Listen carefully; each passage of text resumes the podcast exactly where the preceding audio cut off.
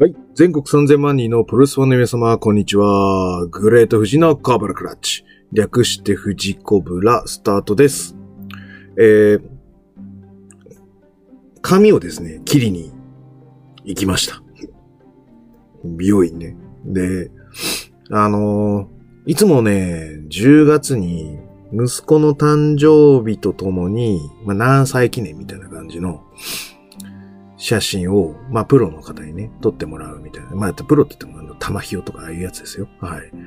ね、撮ってもらって、まあ、写真に収めるというのをやってたんですよ。で、だいたい10月に撮るので、年賀状用の写真にもしやすいんですな。はい。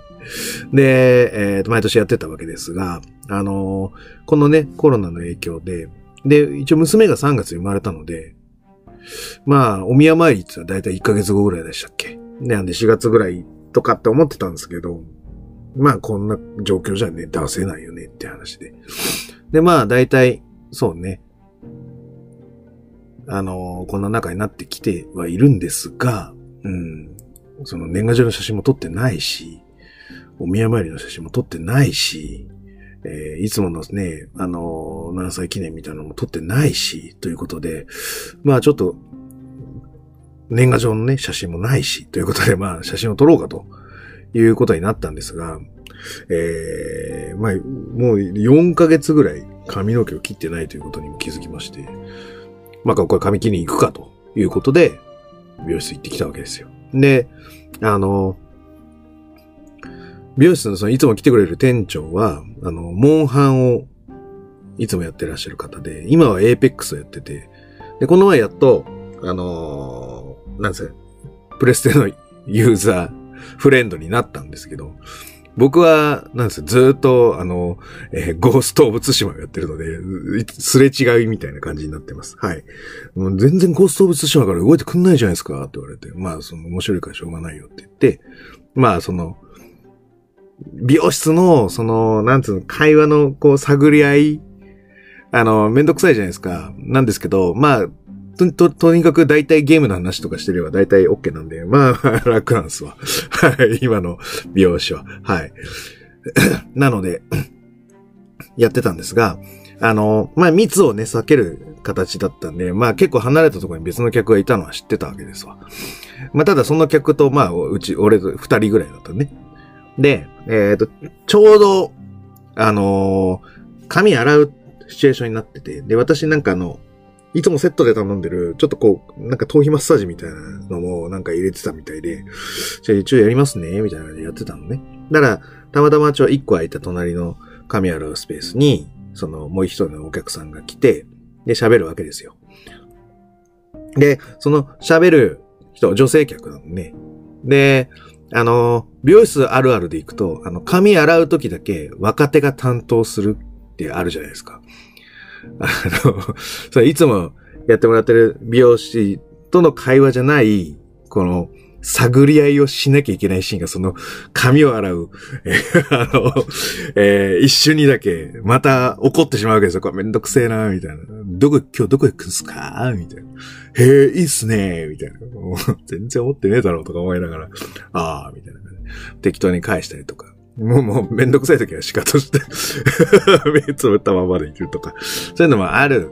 中の、この髪洗う場の出来事なんですけど、その女性客が、まあ、よう喋るわけですよ。ベラベラベラベラとね。で、それに対して若手の女性の髪洗う人も、ああ、そうっすね、みたいな感じで聞いてるわけですわ。で、あの、あの、歌舞伎町のホストが刺された事件知ってる？みたいな話になって、で、まあ、ちょいちょい、こう、そういうホスト事情とかに詳しいみたいな感じなんで、よくよく聞いてる多分キャバ嬢なのね。キャバ嬢が、多分出勤前なのか、まあ、空いてる日を、オフの日を狙って聞いてる感じなのか、いう感じなんですわ。で、その、まあ、キャバクラなん、キャバ嬢だからってわけじゃないけど、そのホストの話をこうメインでしてて。で、そのさ、されたホストの人は、その裁判で、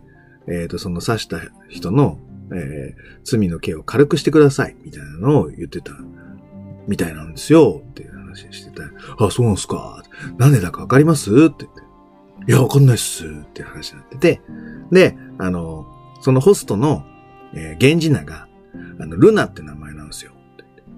で、なんでこのルナって名前だかっていうと、あの、痛みに負けるなの、あの、生理痛薬のルナのか、あれから取ってるんですよ。だから痛くないんで、罪を軽くしてくださいって言ってたんですよって言ってたんです。で、そしたら、その髪洗ってる女の人は、えー、そうっすかって言いやがったんですよ。いや、そこは笑うとこだからって。なんすかそれ？みたいな。ね、ルナってそれっすか？みたいな。そこはリラリアクションしてあげるとこなのに、あ、そうっすか？で流しやがって、お前全然話聞いてねえだろっていうのが、えっ、ー、と、バレた瞬間の、えー、僕。僕、寝てるわけですよ。で、目つぶってて、で、あのなんかタオルとか顔にかけてくれればいいんですけど、全然かかってない状態で頭皮マッサージを受けてるわけですよ。で、その、何にも突っ込まない、あの カメラって女に、お前突っ込めリアクションせえみたいなのをちょっと言いたくて、ちょっとすっげえ笑いたいのを、こらえてる顔を、えっ、ー、と、いつもの美、頭皮マッサージしてる美容師には、ガン見されてたっていう もう、せっかくキャバ嬢が、ね、あの、いつものね、その、キャバクラトークでオチを言ってあげたのに、なんでお前はそこを流すかなと。えー いうのを、こう、笑えないけど笑いたい。突っ込みたいけど突っ込めないっていう、そんなもどかしい、はい。えーネタでした。はい。失礼しました。はい。じゃあ行ってみましょう、本題。えー、この番組は健康プロレス所属、グレート富士がプロレスやってる体の斜めからの視点で見てしまうプロレスの試合の感想や、なぜ、何？と湧き起こってしまう疑問の数々に対して、妄想の仮説を立てたり、妄想の検証を勝手に探し出してしまう困ったポッドキャストです。えー、そんな今日のコーナーは、はい。プロレスの見方です。はい。えっ、ー、と、ことの流れはあの、ハッスルジョーさんが、ね、プロレスの見方の話をしてて、俺も聞いてて、ああ、うん、そうだよねって思ってました。で、え、その後ビタディさんが乗っかって、みたいな、いろんな人が、その、プロレスの見方の話をしているので、まあ私もちょっとそこのお話をね、簡単にしてみたいと思います。で、えっ、ー、と、個人的な感想でいくと、えー、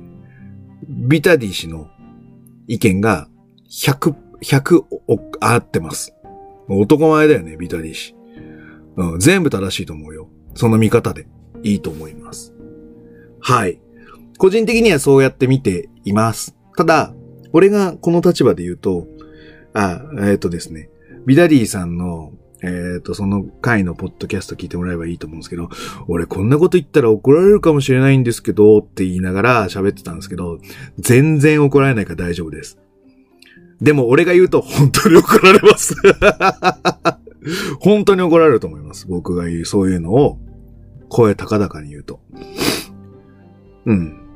で、えっ、ー、と、いわゆるですね、その、プロレスの何かしらを守ってる秘密結社の方たちがいまして、あの そういう方々から、えー、と結構、はい、チクチク言われたりするので、あの、僕は本当に怒られる立場なので、はい、ちょっと言い方を 変えなければいけないという立場にいます。はい。で、えっ、ー、と、まあ、その、ケー、ケーフェって、あれだよね。その、プロレス村、プロレスの忖度をどうするっていうのは、まあ、性教育と似てるよね。自分はさ、子供には教えないくせに、人が教えたりテレビでそういうので見てるとさ、嫌悪感を示すってやつ？まさにそれじゃね？って思うの。だケフェは、まあ、イコールコンドームだよね。被せて使うとか。あとは、教えても、親は教えてくれないけど、周りから情報は回ってきて、結局は知識として覚えてしまうもの。うん。そういうものだと思いますよ。はい。そんな中に、えー えー、狭間に立たされたグレート富士が、えー、折衷案をこれから即興で、プロレスの見方の折衷案をね、お話ししたいと思います。はい。で、えっ、ー、と、いわゆるですね、その、秘密結社の方たちは、な、どうありたいかというと、まあ、古き良きプロレスという言い方でいいのか、あとは、まあ自分がその好きになった時のプロレスのあり方というものに対して、やはり純粋でいたいんだと思います。で、これは、あのー、まあ、ぶっちゃけ言うと、猪木の呪縛に乗っかった人たち、スポーツ格闘疑惑で、僕らは、あのー、真剣に、真剣に勝負をしてますみたいな枠にいたい人たちの、まあ、ね、不分率というか、そういうやつだよね。うん。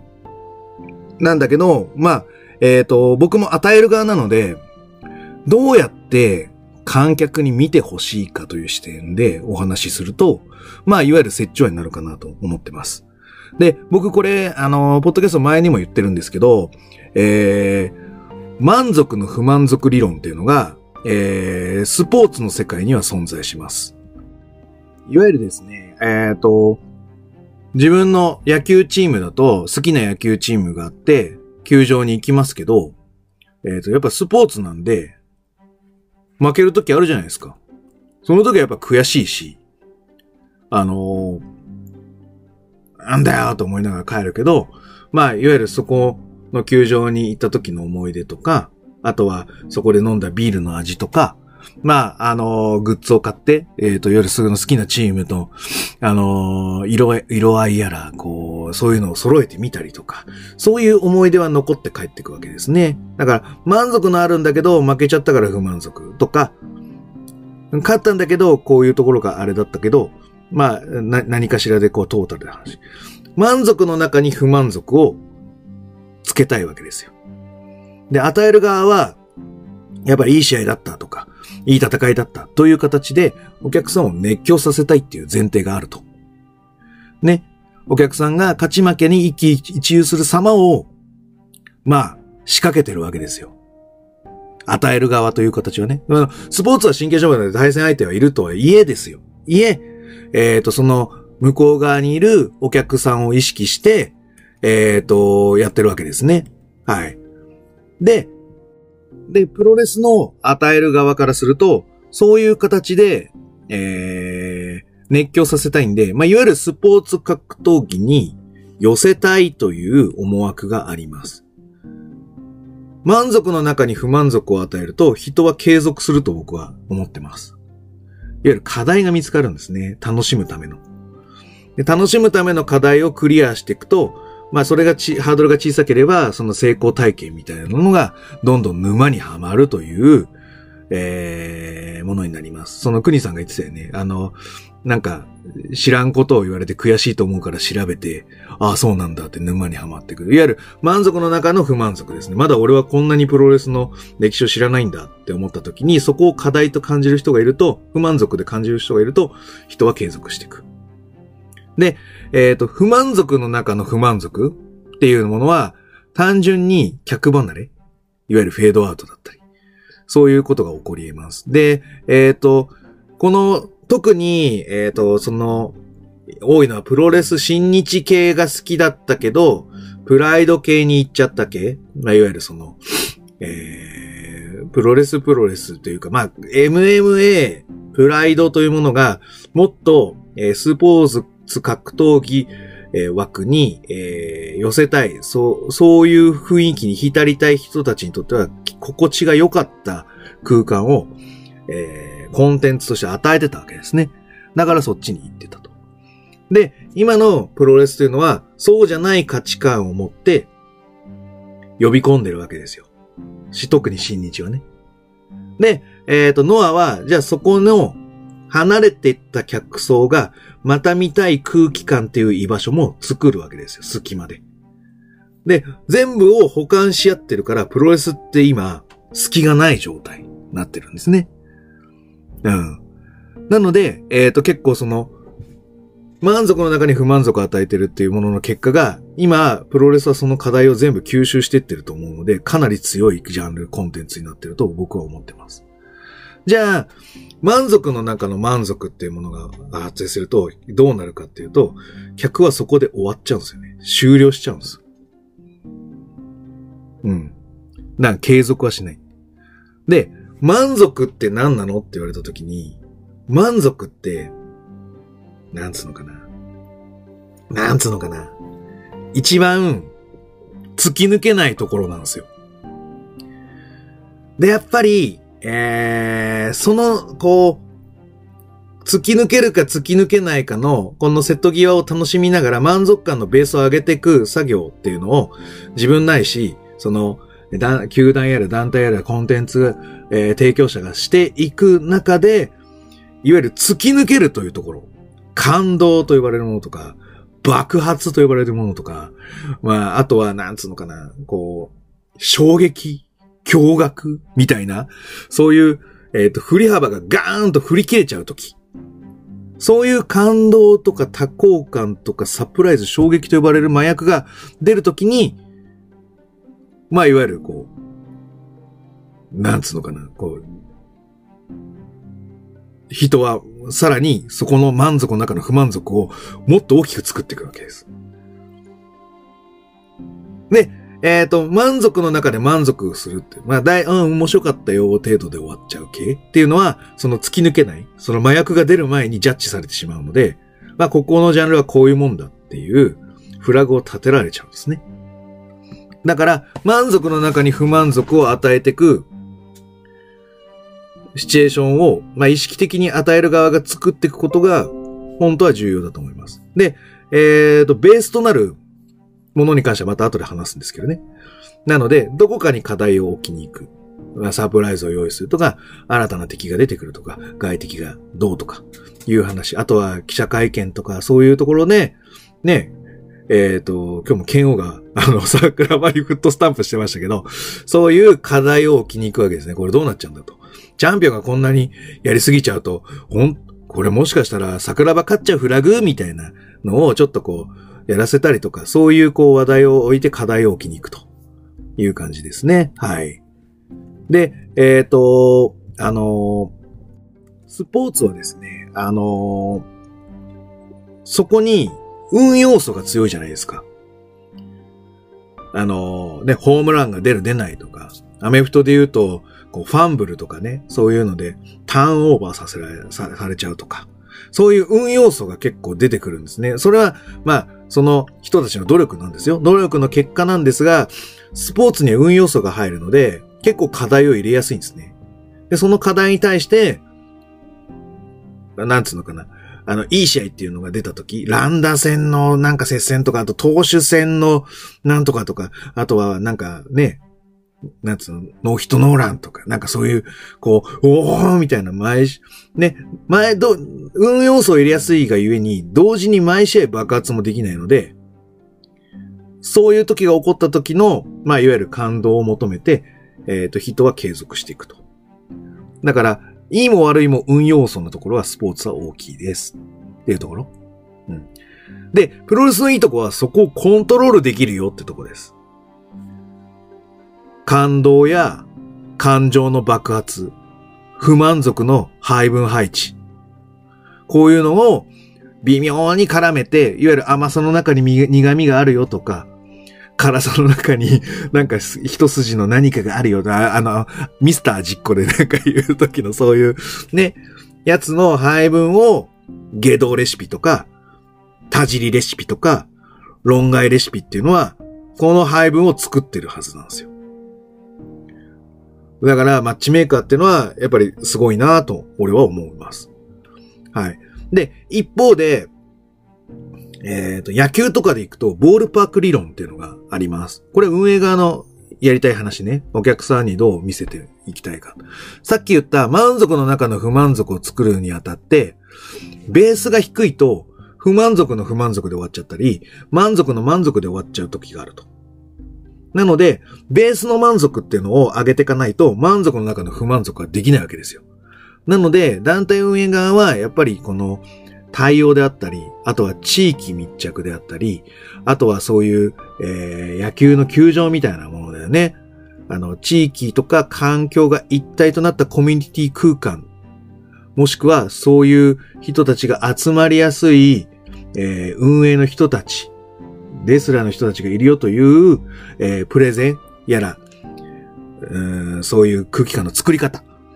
こういうのを作ると満足感のベースが上がるんですね。で、そうすると、ホームタウンみたいなね、ところに会場に行って、知ってる人に会うってだけで結構満足感がある人がいると。あとはグッズを買って、団体に寄り添ってることに関して満足感を高める人もいる。ね、東京ドームやら後楽後楽園、昔後楽園球場だったら隣に遊園地があるとか、あの、あとはどっかで花火が上がる球場があるとか、その、あとはこの球場に行かないと、あの、座れない特別なスタンド席があるとか、そういうと、まあ、いわゆる後楽園で言うと、あの、立ち見のスタンドみたいなやつとかかな。うん。そういう特別な経験とか、空間にいるという自分の満足感が爆発の後押しをしていると思います。はい。で、こういうのは運営や団体が頑張るところだったりするので、やっぱりこう、ノアはまだまだ課題があるよと言われてるのは、なんかそこ、いわゆるプレゼンの広く見せ方としてはすごく良くなっていると。なんだけど、そのもう前段階ですね、そのファンクラブの対応のものだったりとか、あとはチケットだとか問い合わせだったりするときの顧客満足度だったりとか、ね、会場の作り方とか、宣伝広告の打ち方っていうのはだいぶ良くなってると思うので、もっとこういうベベースの、もうさらに下のベースをノアを後押しするともっと良くなるのかなと思いました。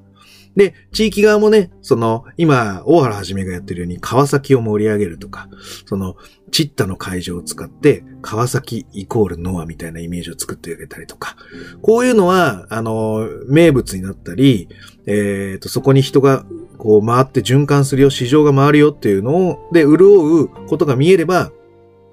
協力的になったりしますし、そういった、その団体運営側の熱意っていうのは、やっぱりその、し、し続けることによって伝わるので、あのー、どんどんやった方がいいよ、ということになります。で、あの、味方の結論になるんですが、与える側は、まあそういう努力をしているという前提なので、我々見る側は、まあそれに乗っかって、うん、あの、爆発を楽しんでいきましょうと。いうお話でございます。はい。お後がよろしいようで。よろしいのかどうかわかんないけど、あの、本当のこと言っちゃうとさ、あの、超怒られちゃうんで。あの、それはね、実はね、あの、もう、裏収録みたいなので撮ってありまして、そこにね、ムカついたことはね、もうね、しこたま喋ってますから。はい。あの、あの、見せる機会は、あまりないとは思うんですが、まあ、どっかの機会で、はい、お話ができればと思っております。はい。えー、まあ、そんな感じで、えー、私のプロレスの見方、これにて終了です。はい、えー、グレート富士のコブラクラッチで質問感想をお待ちしております。グレート富士の質問僕や、ツイッター DM などどしどし送ってくださいね。また気に入っていただけましたら、サブスクリプションの登録、または定期購読のボタンを押してくださいね。ということで、はい、それでは全国3000万人のプロレスファンの皆様、ごきげんよう、さようなら。up.